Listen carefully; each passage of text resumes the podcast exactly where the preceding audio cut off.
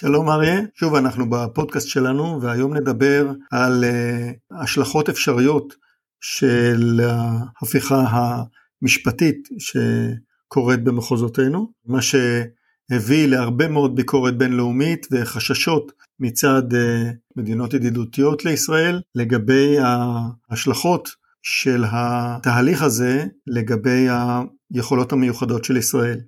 לישראל יש יכולות מיוחדות לפי מקורות זרים, אה, בישראל אף פעם לא אישרו את הדברים האלה, מדובר כאן במדיניות אה, רבת שנים של אה, עמימות, שישראל לא מאשרת ולא מכחישה את היכולות שיש בידיה.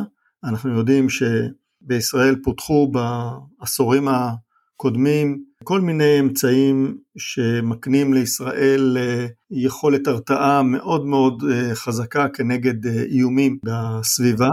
דבר שבסופו של דבר מייצב את כל האזור, בניגוד למה שקורה למשל בצפון קוריאה, יכולות הגרעיניות שלה הפכו אותה למדינה שכמעט אף אחד לא מדבר איתה, היא לא מדברת עם האחרים וכל הזמן מאיימת. בהקשר הישראלי, אני אומר את זה בזהירות ובעדינות, גם הממשל האמריקאי וגם ממשלות אה, אירופה הבינו את המצב המיוחד של ישראל וסמכו על מנהיגיה שהם יהיו יציבים ושקולים מספיק כדי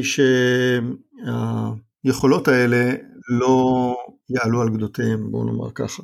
אבל המצב השתנה קצת, לפחות בתודעה של המדינות שמדברות איתנו. ואנחנו שומעים ביקורות גם מארצות הברית, גם ממדינות אירופה, גם ממדינות רחוקות יותר וידידותיות לנו. לא מבינים בדיוק לאן הידרדרנו, לא מבינים לאן אה, הממשלה הזאת הולכת, ולא מבינים מה היעד, ואם יש אכן סיכון שיד אה, פזיזה מדי תבחש ביכולות הצבאיות של ישראל. כן, אתה בהחלט העלית פה אה, במילים ברורות, כמה שאפשר להיות ברור בתחום הזה, את הדילמה של העולם מול ישראל. עד עכשיו, עד תחילתה של המהפכה החוקתית הזאת, הדבר המוזר שכמה פוליטיקאים כפו על ישראל והפכו אותה על פניה, עד, עד הנקודה הזאת ארה"ב וגם מדינות אחרות נתנו לישראל קארט בלאנש שישראל אה, יודעת מה היא עושה וגם אם היא תשתמש ביכולות מיוחדות זה יהיה מתוך שיקול דעת עמוק ומתוך הסכמה של כל הגורמים המקצועיים הנוגעים בדבר. אה, לא עוד, התגובות על ההתפתחות האחרונה, החקיקה הראשונה במסגרת המהפכה המשפטית העלתה בעולם כולו תהיות רבות לגבי יכולתה של ההנהגה הישראלית לקבל בעתיד אה, החלטות שקולות בתחום הביטחוני.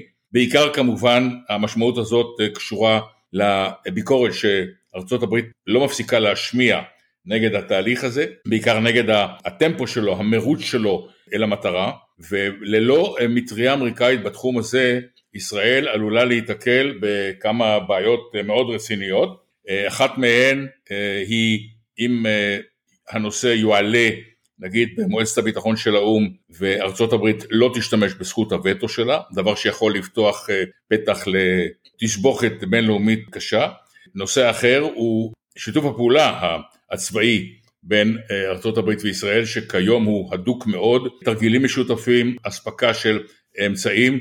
אם יתעורר הברית בממשל חשש שישראל לא תהיה שקולה בהפעלת היכולות המיוחדות שלה, זה יכול להשפיע לרעה על היחסים האלה.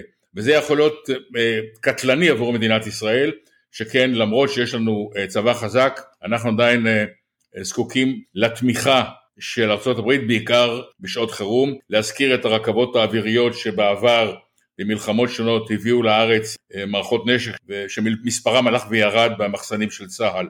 לכן הדאגה שמשמיעים היום בכמה בירות בעולם לגבי היכולת של ההנהגה הישראלית לקבל החלטות שקולות מאוד היא עם השפעה ישירה וקריטית על הביטחון של מדינת ישראל.